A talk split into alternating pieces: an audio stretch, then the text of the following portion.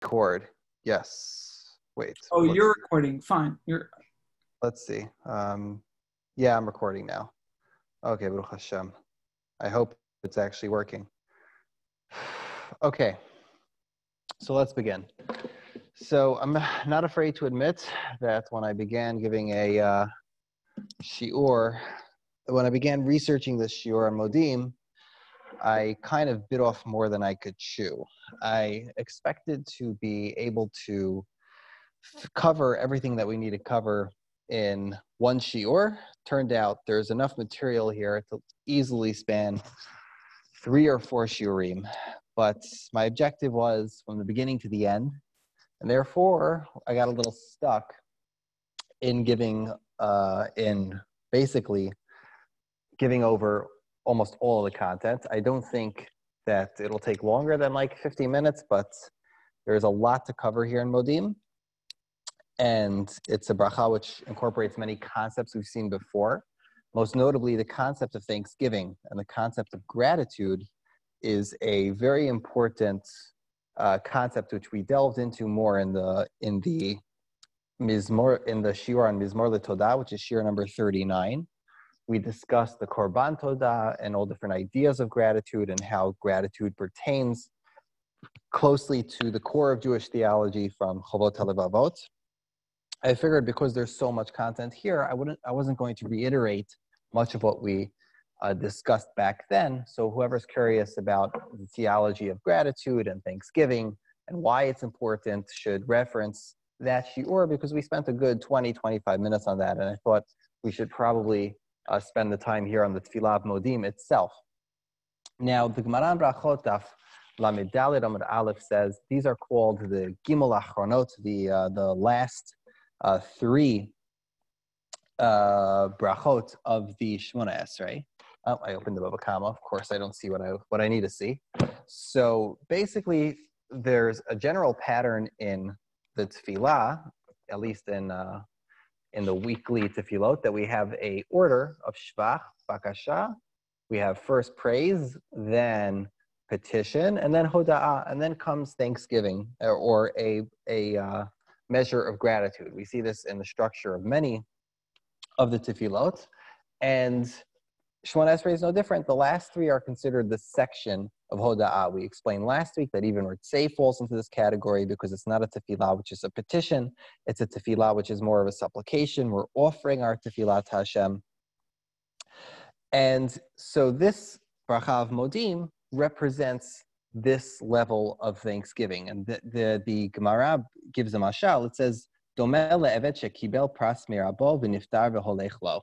It's like an Eved who received what he needed to receive from the petitions that he petitioned his master. He takes it and he proceeds and he and he continues.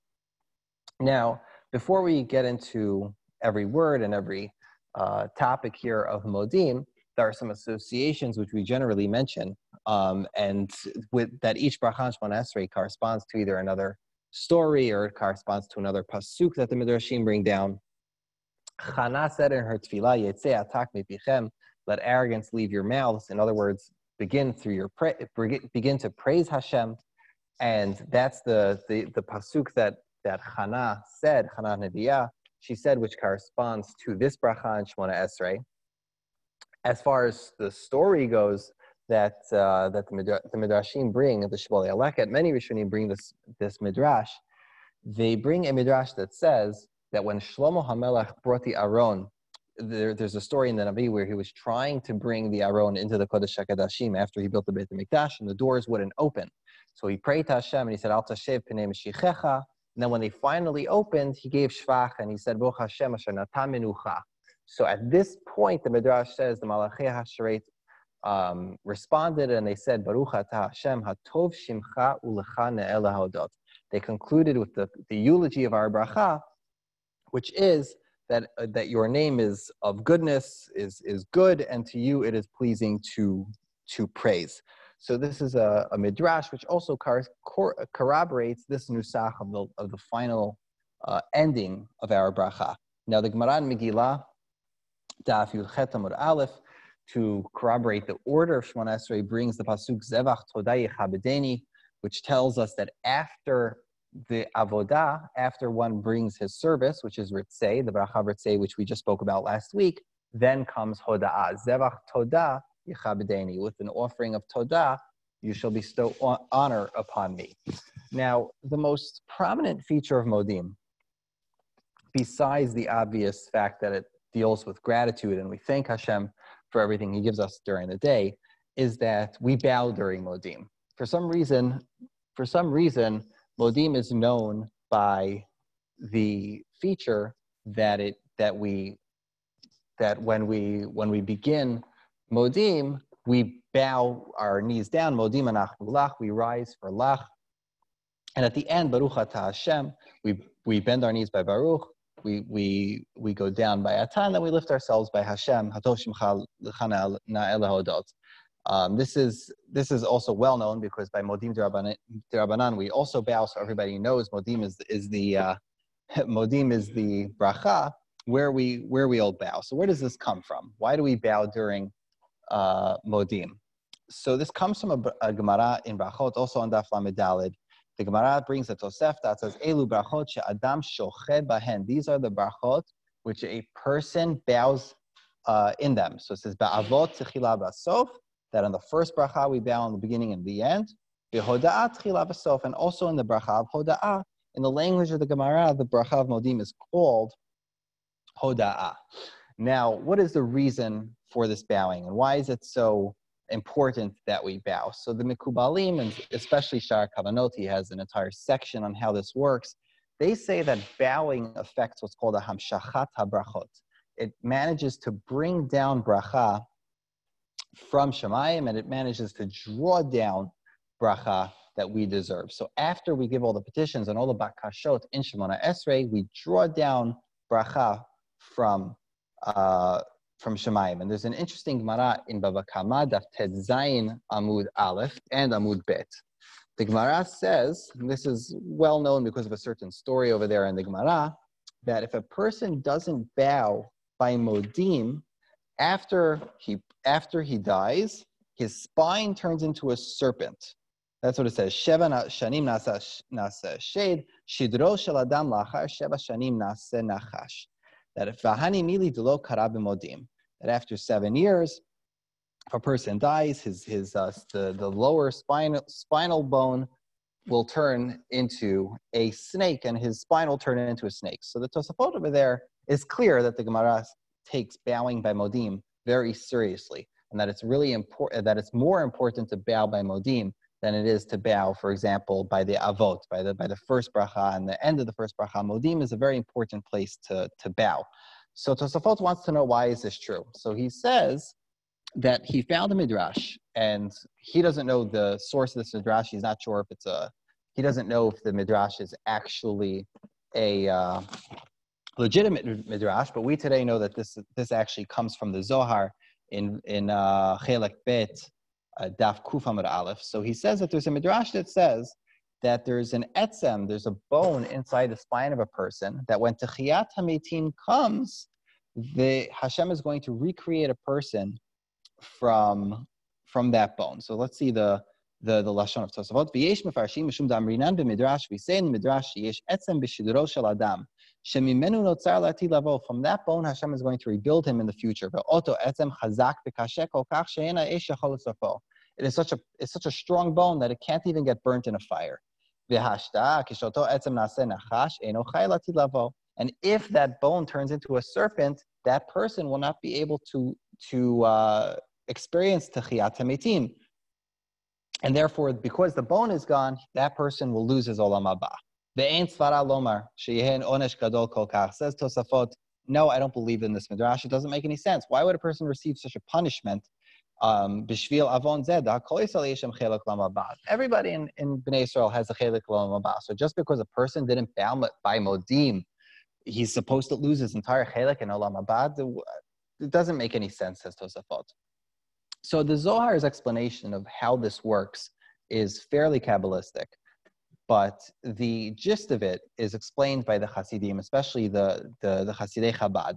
And they explain that the idea is as follows. In the, in the time of Mashiach, all people will receive uh, a spiritual experience. There will be a, a time where we will not need to sustain ourselves on food. Similarly to Moshe Rabbeinu, we could sustain ourselves simply when Moshe Rabbeinu was in Shemayim, he didn't have to eat for 40 days and 40 nights. In the same way, we when we uh, when Mashiach comes, there will be a time when we can completely sustain ourselves through a spiritual life force from Hashem, and Hashem's life force directly will sustain us. When we bow during Modim, we're representing that we believe and we acknowledge that Hashem's life force is the force which is sustaining us in this world. It's, it's an admission, a confession, a belief, and an acknowledgement that we understand that it's Hashem's life force which is the ultimate giver of life. Even though we might think food sustains us today, it's really Hashem's chayim that actually gives us life. If a person doesn't have that very basic acknowledgement in this world, if a person can't bring himself to do this so subtle, the subtle acknowledgement this tiny little act gesture to show that he believes Hashem is the one who gives him everything that he has in his life, that person, Lati level, will not be able to experience a spiritual sustenance. He won't be able to receive something like the man, something which which can can sustain his neshama spiritually because he he rejected it. He rejected it in this world, and therefore what's left in him is unholiness, which is represented by an achash, and he himself won't be able to relate to that. That's the gist of how of how this uh, this Zohar is explained.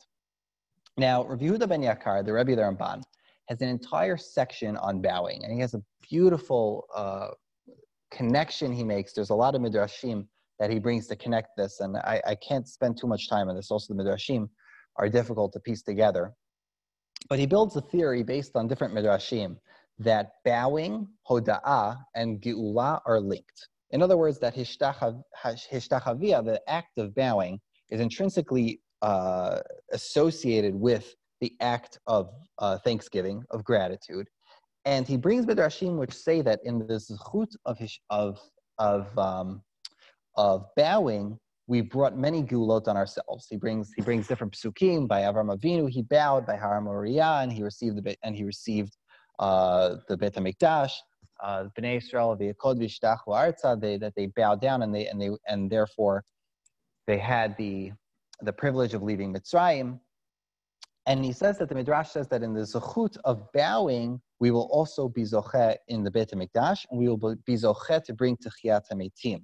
And this is he basically brings this from Midrashim, and therefore he says that bowing by Modim is the most important because Modim represents the Modim is he's gonna we're gonna see later, but Kol HaChaim Yudu Chasela refers to all living things, meaning even in the Latid Lavo, even uh, when when there is Tchiyat Metim, Modim in his view represents Tchiyat Metim and it represents uh, Olam Haba, and therefore because Modim represents Olam Haba, we have to bow by Modim, and the bowing of Modim is the most important bowing, and one who doesn't won't see Tchiyat Metim because bowing is what allows us to have Geulah and the, the simple act of gratitude to Hashem and acknowledging Hashem is a powerful enough zechut to bring us to Techiyat Mitim and to bring us to Olam Haba.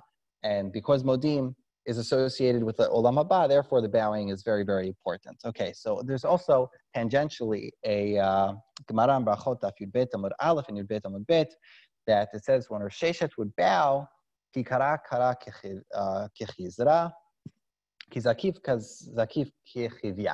So what does this mean? It means that when Sheshet would bow down, he would bow down like a thorn. Uh, this is the, the Geonim explain that this word chizra means, it's an Aramaic word, which means a certain type of thorn which is uh, hooked downwards. So he would bow his head all the way down until it even faced his body. And then when he lifted his head, it's kechizra, like a serpent. So he'd first lift his head, like the way a serpent does, and then the rest of his back. The reason for this is meditative and also Kabbalistic, but uh, the Arizal has his way of, of the, there's two different ways of, of bowing and, and getting up. You'll see some Ashkenazim do it one way, they get up like a stick. You'll see Sfaradim do it the way the Arizal does, which is based on this, uh, Zakif Kechizra. And whoever has their minhag, either way you do it is, is, is definitely okay. Okay, so now let's, before we look at the Nusach, let's look at the words of the uh, the Siddur itself. You give me uh, the Siddur, please, or any Siddur. Thank you. so the words, yeah, anything. The the the, the word modim anachnu comes from. We say it every day in Vayevarech David. It's from Divrei Hayamim. We say Ata Shem Elokeinu modim anachnu lach mahalalim Shem tefartecha. We say we we pray to Hashem. Its language comes directly from from Nach. That we praise to you, Hashem. And there's an interesting uh, gematria brought by the Rishonim at first, I thought this was later, but actually this goes, Rokeach brings it and Abudarham brings it, but it goes back as far as Yehuda ben Yakar. He, he brings this pshat that Modim is Bigamatria 100. And what does that represent? That represents that the, the Modim is as, as dear to Hashem as, as 100 brachot, and the 100 brachot bring into, uh, you know, the, the act of bowing brings down all the bracha, just like the 100 brachot bring down. And Yehuda ben Yakar, interestingly, he dismisses it. He says, He says, it seems that this, this pshat doesn't actually have any substance. It's just a, an, a homily, so to speak. It's not an actually real pshat, but the Rokeach doesn't agree. The Rokeach believes that this is actually Masorah. And honestly, Yehuda ben Yakar lived in Spain and the Rokeach lived in northern Germany. It's fascinating that both of them were aware of this Masorah, that Modim is Gematria 100, and so the Rokeach says that the gematria of the letter Modim is 100 to tell you that it brings down all the bracha just in the same way that we say 100 brachot every day. The the Ma'ashem Elokechem Shwal uh, Mimcha, why that, that we bring the the pasuk that we have to say 100 brachot every day because it brings down that uh, that bracha. Now, let me just uh, go through a few little things here um, in, in the text. Says, we say Tzurenu Tzur Chayenu Magen Yishenu. So the Ashkenazim say Tzur Chayenu, and honestly, the language of Tzurenu is a little bit later. The, there's uh, Sfaradi, Sidurim started putting it in. Then we have, um, I'm, I'm trying to go through it without getting too messy, I'm sorry. We have Al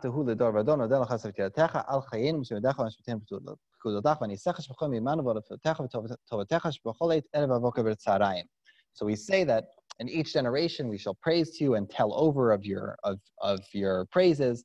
In our in our hands, in our sorry, in our life which is put into your hands. There's an emphasis here on chayim in in uh, modim.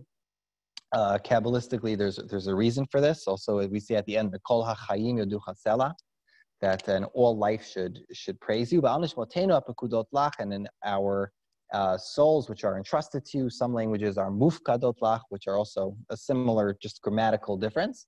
And with our the nisim, which in every day are with you, are with us. I'm sorry, and in the wonders and the good and the goodnesses which which are with us at all times morning, uh, evening, morning, and afternoon. This com- language comes from the from the psukim. Hatov rachamecha, hamerachem. The one who is good for his mercy has not depleted. Hamerachem. The merciful one whose uh, chasadim never end. Kime olam. For forever we have hoped to you. Now. We'll discuss every element that, that I could. I'll try, Bezat Hashem, to get to as, as many different elements here as we can. Uh, first of all, there's a there's this there's a difference between a nes, a pella, and a mofet. A nes is generally a, a, miracle which is done in order to send a message and to, to show us Hashem's hashgacha pratit. A pella is when, um, if I remember correctly, mofet, pella is when nature is something completely new is created out of nature. Uh, for example, the man would be considered a pella, and a mofet is when you have nature which is reversed. So, for example, if uh, Hashem made a river run the wrong direction, that would be called a mofet, where you have nature, something that already exists, but it reverses. A pella is more a miracle where something that didn't exist at all suddenly uh, gets created and suddenly exists. Now, this last point, the last section here, ki me'olam kivinulach. Not everybody has ki. Uh, the, um, the early Ashkenaz Sidurim, if I remember correctly, do not say ki besides for the, uh, I think it's the Machzor Vitry says ki. If I'm, yeah, the early Ashkenazi Sidurim did not have ki, only the Machzor Vitry. Now the Yavitz says something interesting. He says that the Nusach of ki me'olam kivinulach, because forever we uh, hope to you is erroneous. There should be a period right there. You say, Kilotamu chasadecha me olam, For your, your chasadim have never been, uh, have never, have never ceased.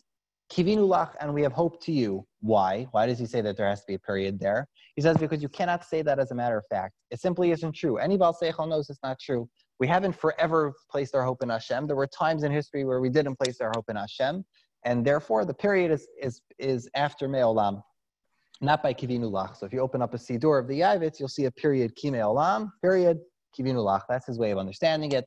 However, the Nusach of Ki Me'olam Kivinu lach is itself very early um, some languages, if I if I'm remembering correctly, might be ume olam kivinulach, which, in other words, the Sfaradim have what to rely on. Our language of kime olam kivinulach is actually uh, very early. Now, the Rokeach brings a remez. Uh, this is one of the earliest sources for it. Also, the uh, I think the Beit Yosef brings this from the Abudarham and I'm sorry, I'm blanking on it. I didn't write it down, but there's a remez to who has to say a Birkat Gomel from the Kol HaChayim Yoducha Sela. There's a Chet, the Yud, the Yud, and the Mem. If I remember, it's a Choleh, uh, Yordei Hayam, um, Choleh Shenetrape, Yordei Hayam, Yotze, uh, Holche Midbarot is the Mem, and the Yotze Mibet HaSurim, the Yud is also for the for one, a person who leaves prison. Any person from one of those four categories categories of the Chet Yud Yud Mem, the Chole, Yotze Midbar, uh, Yotze uh, Yorde Hayam, um, the Midbarot, and the Yotze Mibet Asurim, those four people are required to say a Birkat Gomel, which is a, I always thought that that, that, that was a later Misorah, but even the Rokeach brings this rem as a Kol HaChayim Educha And as I mentioned before, Yehuda ben Yakar says that this point here is crucial. The kol ha'chaim doesn't mean that just all living things or all things that have life. It also means that all things that will live, and this is a remez to techiyat metim, that in the future, um, all the things that will come to life will, uh, uh, what's the word? Will give thanks to HaKadosh Baruch Hu. And he brings a remez there that the, that the Midrash also says that only a chai can give thanks. Only a chai can praise the chayim. It appears that he's saying something Kabbalistic over there related to the Shem Kel Chai, but I'm, I'm not 100% sure. I didn't have time to actually find that midrash because, again, there's a lot and a lot of material here. Okay, so we say Hatov Shimcha Ulecha Lehodot. So this is an interesting idea that we've, we've spoken about a couple of times before. Just give me a sec. Okay, so there's a there's I just want to reiterate it, even though we've said it a few times. There's a difference between the modes of praising Hashem that are Hallel or Shvach, and the modes of, of praising Hashem which are Hoda'ah, which are Thanksgiving. And it's prototyped here. There's a prototypical example here in the bracha of Modim. Why? Because we say Hatov Shimcha, how good is your name, right? There we praise Hashem's name. Then we, when it comes to praise, we say ulecha to you. We use a direct article. Na'el hodot is it is it is it appropriate praise? And we begin the bracha also modim anachnu lach with a direct article. However, when we we we um, we praise Hashem, we say umahalal l'shem tifartecha, for example, mahalalim l'shem. We don't we don't say that we praise to you directly. We praise Hashem's name. So the reason for this is in, in, inherent in the actual the the root of the word halal and the root of the word uh, hoda'ah. So the word halal is related to the word bihilo nero alai. When it's a pasuk in Nach, when Hashem uh, shone His light upon me. Halal represents a shefa when we experience a shefa, a, a, a, le- a measure of or, a measure, a measure of chesed from Hashem, a measure of energy or blessing from Hashem, which we can perceive, it's like a light has shined upon us. That's when we react. We react and we praise Hashem. That's the level of Hallel. We praise Hashem's name. In other words, we praise the Shefa that Hashem sends to us that we can perceive because Hashem is not perceivable in his essence. In Hashem's essence, we have no relationship to that, but there's what Hashem is and there's what Hashem does. What Hashem does, we can relate to. And so when it comes to relating to Hashem and praising him for the things we could perceive and for his actions, we praise his name because his name represents how we relate to him. However, there are times when Hashem does things which we have no perception of. For example, vidoy or confession, which is related to this word of hoda'ah or lihitvadot. When Hashem forgives our sins, when Hashem has rahmanut on us, when Hashem saves our life, when Hashem gives us life, there are things that that Hashem does for us that we that we literally have no reason, the complete midat harachamim, and we have no way to fully express, even though we are undeserving, of why Hashem did it.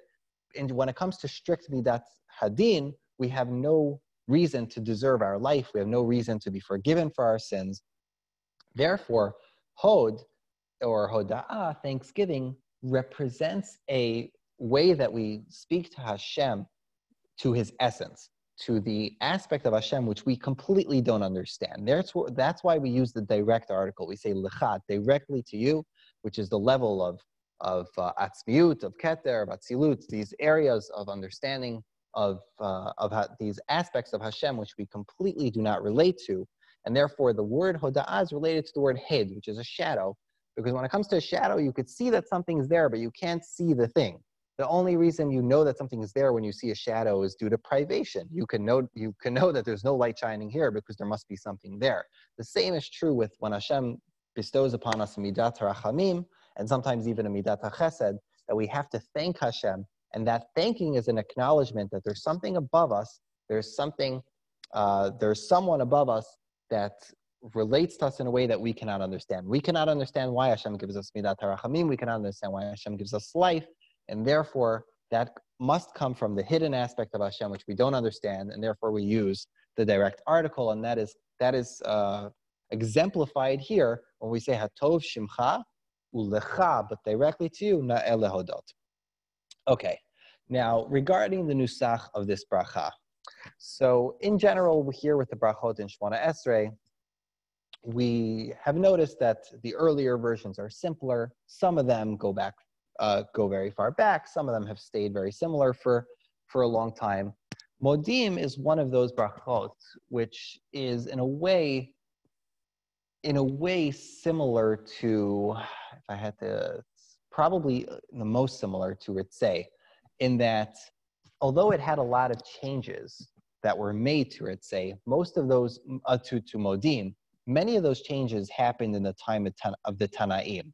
Uh, there's a Gemara in brachot, Mishnah brachot, which speaks about two different changes that were that were made to modim, which the Mishnah rejects in the in brachot.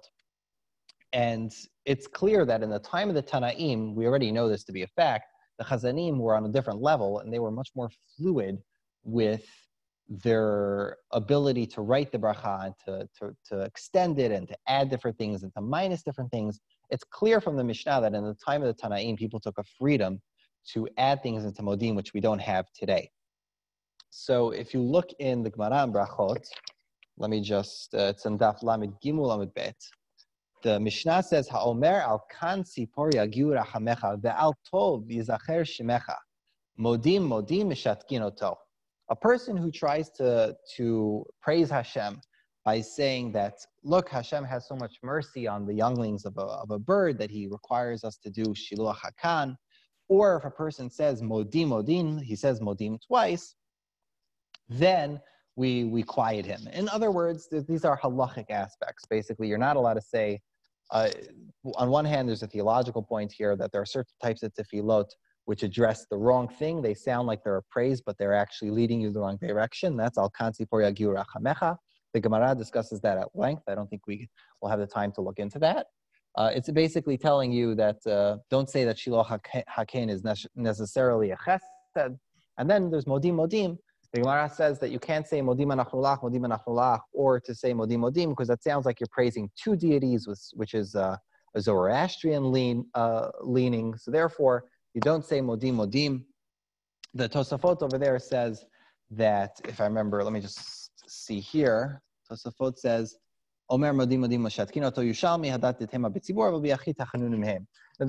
The Tosafot actually says that that if a person adds says modim twice. If it's bitzibur, if it's biyachid, it's just tachnunim. You're not allowed to do a bitzibur though, because that looks like a. Uh, if you do a bitzibur, that looks like you're approaching two deities, which is uh, heresy. The Beit Yosef and the Tur and the Bach, they all deal with this Yerushalmi and whether or not they agree with it. But that's a matter of halacha, and, and uh, effectively, it's not really relevant today because everyone prays the Nusach, which we have today.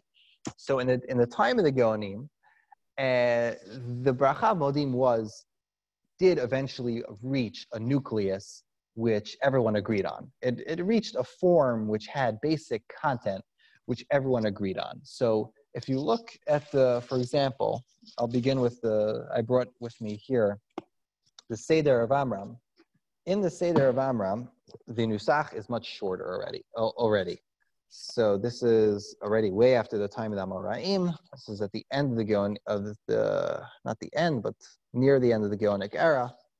His version is Modim anachnu lach shata hu Hashem Elokeinu tzur chayinu magen ishenu ledor vador nodel nesaper tilatecha al chayinu sum yedecha ba nishvatenu apakudot lach hatov ki lechol rachamecha hamrachem ki lo tamu chasadecha ume olam kivinu lach. And now he has a little thing here, which was existed in the time of the Gaonim and in the and in the Italian Nusach and in the Romanian Nusach, but it does it did not survive otherwise the time of the Gaonim. He has a sentence: Lo hichlantanu Hashem Elokeinu. Don't allow us to be shamed, lo zavtanu, and don't leave us uh, stranded. Lo histarta panecha mimenu, and don't hide your face from us. Ve'al kulam yitbarach v'itramam shimcha malkeinu uh, le'olam va'ed. Kol ha'chaim yodu chasela so for the most part, that's very similar, more similar to the to the Ashkenaz version that most people Ashkenazim pray today, more so than the Sfaradi. The Sfaradi over time built up a few additions like the Itnaseh, Hakel Hatov, uh, that don't exist in the Seder of Amram, don't exist in the Abudarham, but eventually they uh, accumulated based on different different minhagim here, minhagim there. They accumulated into the final form in the Sfaradi text today, where we say Tamid, we have Hakel Hatov, different little additions into Modim. But so far, the, the, the Nusach of Rabbi, of Rabbi Amram Gaon is pretty similar. There's one element that Sadia Gaon adds that is thought bear men, uh, bears mention. Uh, one second here. Okay. Page Tet in the Seder of Sadia Gaon, he says his is much shorter than Rav Amram Gaon, but it's still recognizable. It says,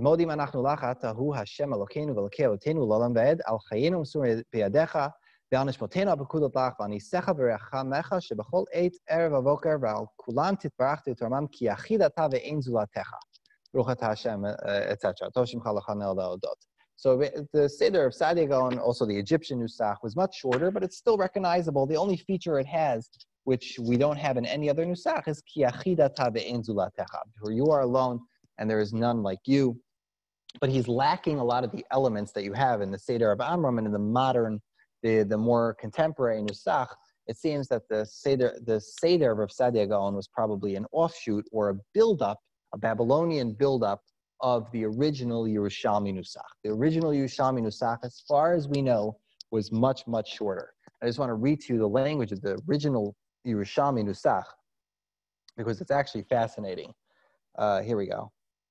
Modim anachnu lach ata hu Hashem. It's one of the few nusachs which actually put in the word ata. The reason for this is similar also to different midrashim, which have a similar nusach and it says it's it's incredibly short. It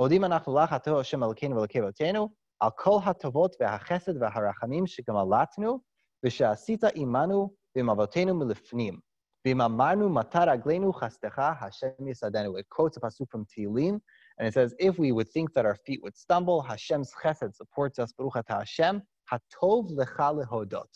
That, uh, that he is he is the good who to him it is it is worthy to to praise. So the, the version of the the Yerushalmi was the shortest. It was different. It was not accepted in in uh, the rest of the Babylonian Jewry, and it seems that most likely the the conciseness of Rav Sadia Gaon comes from from uh, from this school. Now, as I said, Surenu, also the words Olam Va'ed, V'yitinaseh, those are all additions. Hakel Hatov seems to be an early Sfaradi uh, addition, which was uh, made most popular by the Mikubalim. The Mikubalim put it in, and that actually uh, solidified that addition and that nusach. Okay. Um, so I put in here a note that uh, in, in, my notes here, a note. Uh, I could say the words because it does. It's just a kind of note on the Kabbalah here. The the, uh, the I've always wondered that it says hatov kilo chalu rachamecha. Then it says hamerachem kilo tamu chasadecha. So I always thought that this was the the, the general style. You know, to, it was a stylistic, poetic device to uh, chiasmus, basically, it's called in, in poetry, where you say the, you know, the merciful one who's, who's uh, uh, sorry, the, the, the, benef- the beneficent one who's, who, for whose mercy never ends, the merciful one whose beneficence never ends. It's a, it's a chiastic structure. That's what I always assumed.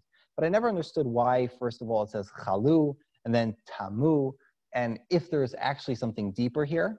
So in the Sidur Yavitz, he kind of hints to what is actually going on here. It seems that he says kilo chalu rachamecha is this. These are different uh, ideas that hatov chalu rachamecha means the midat hayesod, which doesn't cease to receive from Tiferet, and then hamarachem kilo tamachasadecha means Tiferet, which doesn't cease cease to receive chesed from the sephirot which are higher. That's the kabbalistic idea for the the the the elevations here of Hatov Ki Rachamecha. This is basically Hatov and Rachamecha. These are uh, well-known words for Tiferet and, and Yesod. So that's that that that was, I found that interesting. In general, the uh, the the bracha is known as Hod Shebina, which is uh, the Mekubalim say that it represents Hod, which is in Bina. But what that means, I don't understand. They have their own kavanot for this bracha.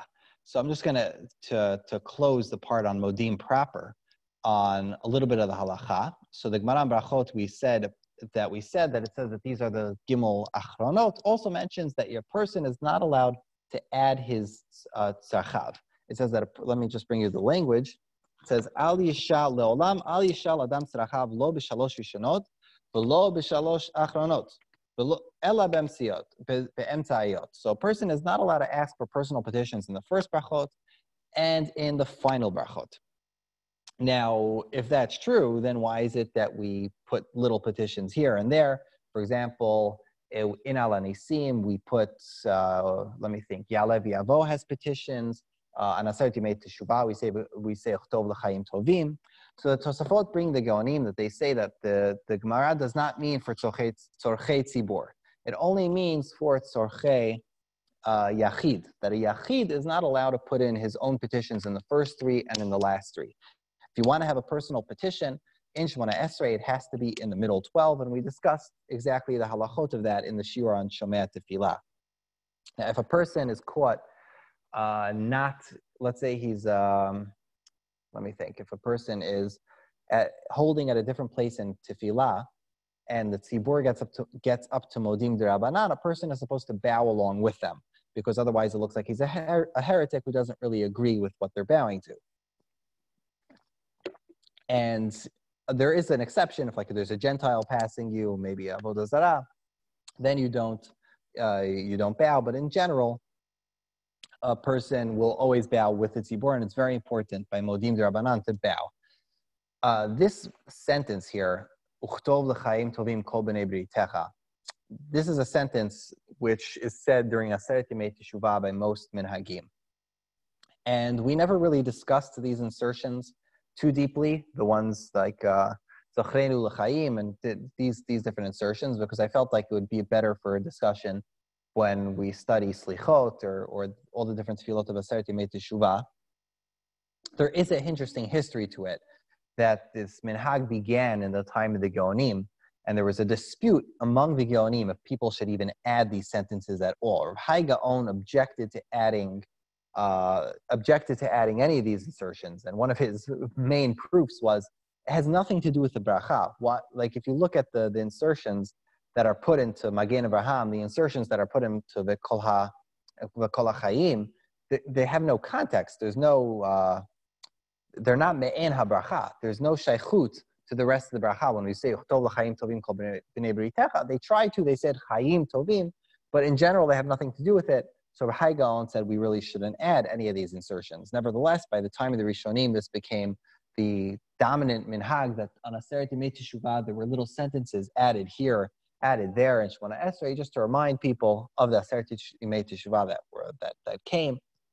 The reason I bring this up is because there's an interesting uh, statement of Rav Sadia Gaon uh, in one of his Teshuvot that he answers that people shouldn't say these things, but the version that he heard was over here in Modim was ukvosh kaasecha. Apparently, there were multiple minhagim of what to say here in the end of Modim. The people didn't just say It seems that early in the time of the Geonim, there were different minhagim, and one of them was a different tefillah called ukvosh kaasecha. What the rest of it was, I don't know, but those were two of the words and they've been apparently lost to history. Maybe maybe in the future, if I manage to do more research, I'll find the full text of it. But for now, I just found that to be very interesting uh, curiosity. So, lastly, we'll close with the topic of Modim de Rabbanan. And luckily, I forgot a Gemara, or else we'll be here for a lot longer. Um, the the Gemara in Sota, Daf Mem Amud Aleph, brings the text of Modim de Rabbanan. And basically, the idea is that when the the Gemara says that when the Chazan gets up to Modim, everyone has to say Modim with him. So the Gemara says that there were different customs, different Amoraim said different things, and the Gemara brings different languages. Uh, one Amora said uh, Yotzenu Yoseb Reishit, one said Alokei Kol Basar, one said Al Shanachnu Modim Lach, one said Kein Tachenu V'Tkaimenu. So the Gemara at the end brings of Papa, or Papa says, uh, Hilkach nimnenu lekulu, if I remember the, the language. Or Papa says this a couple of times. He says, if this that's the case, because these are all valid tefillot, we should say all of them. And therefore, what developed was the modern Modim Dirabanan, which is an amalgamation of all the uh, all the different versions of or the different uh, minhagim that the Amoraim said. And this actually, this is not so well known, but that's the reason why it's called Modim Rabbanan. It's not because it's a mitzvah Rabbanan. It's because it's of the rabbis. There were various different rabbis that that that composed it together. Well, not they didn't get together, but it became a composition which developed from all the different uh, minhagim, and therefore it's called called Modim Rabbanan. Some suggest that it's called Modim Rabbanan to distinguish it from other tefillot, which were made by the Anshe Knesset Hagdolah, while these were composed by the Amoraim. So the, I'm sorry, there's also Yerushalmi in Brachot in uh, Perak Aleph Halacha, Halacha Hey, which has a similar account. It says that uh, one of the Amoraim heard all, all the, the rabbis whispering. He wanted to know what they were whispering. And if you look over there in the Yerushalmi, there are completely different versions of the Modim Rabbanan. Really completely different versions. Uh, they had uh, much longer versions. I could just quote like a little bit of here uh, of it here because we don't really have time. But uh, here we have Modim anachnu lach kol b'haberiot elokei tushbachot tzur alamim chai haolam yotze bereshit mechayim etim shechiyatanu v'kiyamtanu v'zechiyatanu v'siyatanu v'kartanu lahadot shimcha baruch atah Hashem kel haodaot. An interesting feature of the Yerushalmi is that in, in many of these versions here, it ends with Baruch Atah Hashem Kel HaHodaot. So in the Bavli version, it doesn't end with, with anything like that. It doesn't say Baruch Kel HaHodaot or anything like that. And the, this minhag actually traced itself and comes from the Yerushalmi. So let me just uh, gather myself. Give me a second. So if I remember correctly, the the Rosh says that he holds that you should say Baruch Hashem at the end, Baruch Hashem Kela Daot. He he paskin like the Yerushalmi that the that we should say that we should close Modim Rabbanan with Baruch Atah Hashem. Now the the that was the the minhag of the Rash. The Rashba said, I never met anybody who did this. It's not the correct minhag. Better, you should just say Baruch Kel HaHodaot. And if you look in the, the Shulchan Aruch, the Beit Yosef, the Torah Ramah, the Shulchan Aruch, himself holds a person should do like the Rashba, Safek Barachot Ha'kel, you should say Baruch Kel HaHodaot. However, fascinating point, the Rama himself in Darkei Moshe holds that a person is supposed to say Baruch Atah Hashem Kelahodaot. Ashkenaz minhag, and the and the Ramah says that this is our minhag. The Gra as well also holds that people should say Baruch Atah Hashem Kelahodaot. But if you look into any Ashkenaz Sidur, you're not going to find that. The Ashkenaz Sidurim do not have anything about uh, saying Baruch Atah Hashem Kelahodaot, and why this is is not clear. The Mishnah Berurah notes that that's not actually the, the, the contemporary minhag. He doesn't know why, but nobody does the way the Ramah said, nobody does the way the Gra said. If you go to Eretz Yisrael and you go to a shul where they pray completely like the Vilna Gaon, then you're gonna you're gonna find a shul where they say Baruch Hashem Kelahodaot at the end. But the predominant nusach among most Ashkenazim is not to end Modim de Rabbanan with Baruch Hashem. So now the Rashba and the Ravad, the, the Ravad, they learned the Gemara in Brachot and Daf Lamed and Aleph to refer when it speaks about the importance of bowing, they learned that Dekamara is talking about bowing during Modim Rabbanan. So this is the accepted halacha that when we start Modim Rabbanan, we bow with the Chazan and we say these words, we also bow with him. So they hold that one should bow at the at the at the end. They should do the beginning and at the end, based on that Gemara with Rabat. So when you say Baruch Modim Anachnu Lach, you bow. When you get Baruch Kela you should bow again. The, the Shulchan Aruch actually says that he believes that you should do like this. This is the halacha you should do. Personally, I don't see too many people uh, doing this today. The Mishnah Berurah, the Ramah, they say perhaps you should, uh, the, the Minhag, according to the Yerushalmi, the way they learned the Yerushalmi, there's different versions of it, but a person should bow the entire time he's doing Modim Rabbanan. Now that's, that's a Minhag I haven't seen anybody do. If you go to an Ashkenaz shul, I generally don't see anybody bowing during the entire Modim Drabanan. Perhaps there are people who do, I just never noticed them. But that's the, uh, the, uh, the general halacha. I, I'm not sure why different menhagim picked up or didn't. Could be laziness. It could be, uh, you know, uh, my father didn't do it, so I didn't do it. It's not clear, but uh, the, the, the halacha which the, the, the Maran recommends is that a person should bow at the beginning of Modim Dirabanan and also bow at the end, Baruch although you don't have to, and he says that either minhag is actually fine. Okay, so one of the more interesting, uh, we could get into Modim Dirabanan and do an intense study, compare it between the Bavli and the Yerushalmi. We could have done a shiur on this. I, I think it would have been it would have been valuable, but there the, the general text of Modim Dirabanan is is you know very well known and in and itself, it's interesting to study it because of how it was amalgamated, the, the, the, and how it was compiled. The Beit Yosef actually does a little bit of analysis to, to try to figure out which words came first, which words were added after. You know, we begin with Elokei Kol Basar, the God of all flesh, Yosenu Yosef Reshit, the former who formed all of creation. Breshit is a word that doesn't just mean Genesis, it also means creation. Uh, brachot v'hodaot, the Shimcha HaGadol v'HaKadosh, should be blessings and praise and thanks and, and thanks given to your great name. Al tanu that you have given us life and you have sustained us. Kain techayenu tchanenu, so too you should continue to give us life and sustain us. V'te'asov gileatenu l'chatzot kachecha. Rashi has a girsai here. V'te'asov gileatenu me'arbakan fota'aretz. Right, l'chatzot kachecha to your to your. Uh, you should gather us back to your your holy sanctuaries or holy court, holy courtyards. L'shmor chukech v'lasot shalem in order that we can follow your your chukim, and to do your will and to serve you with all uh, our hearts. Al shanu modim lach baruch kelahodot. That which we praise to you, baruch kelahodot. So this little sentence, al sha'anu modim lach, or in Ashkenazim, you have al sha'nachnu modim lach. This mo- piques most people's attention. Al. We're praising Hashem that we have the privilege of praising Him. So it's, it's, just an interesting expression that we're so privileged that we that we thank Hashem that we have the privilege of praising Him. So in a derech pshat, you could say that we're lucky that we're the Jewish people and we have the highest level of acknowledgement of Hashem. We experience hashgacha pratit, and therefore we are the most privileged and the most capable of of um, praising Hashem and, and, and doing the closest acknowledgement of that, of, of Him. That's al derech pshat. We praise Hashem that we're the Jewish people and we're the primary people who can praise him. The Beit Yosef actually gives three different theories himself as to where and how this al shenachnu modim lach came into the into the words because it doesn't really flow so well.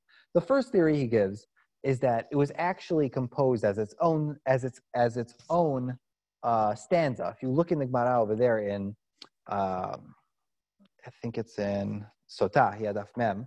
Let me just pull up the language for a se- in a second. Uh, the language is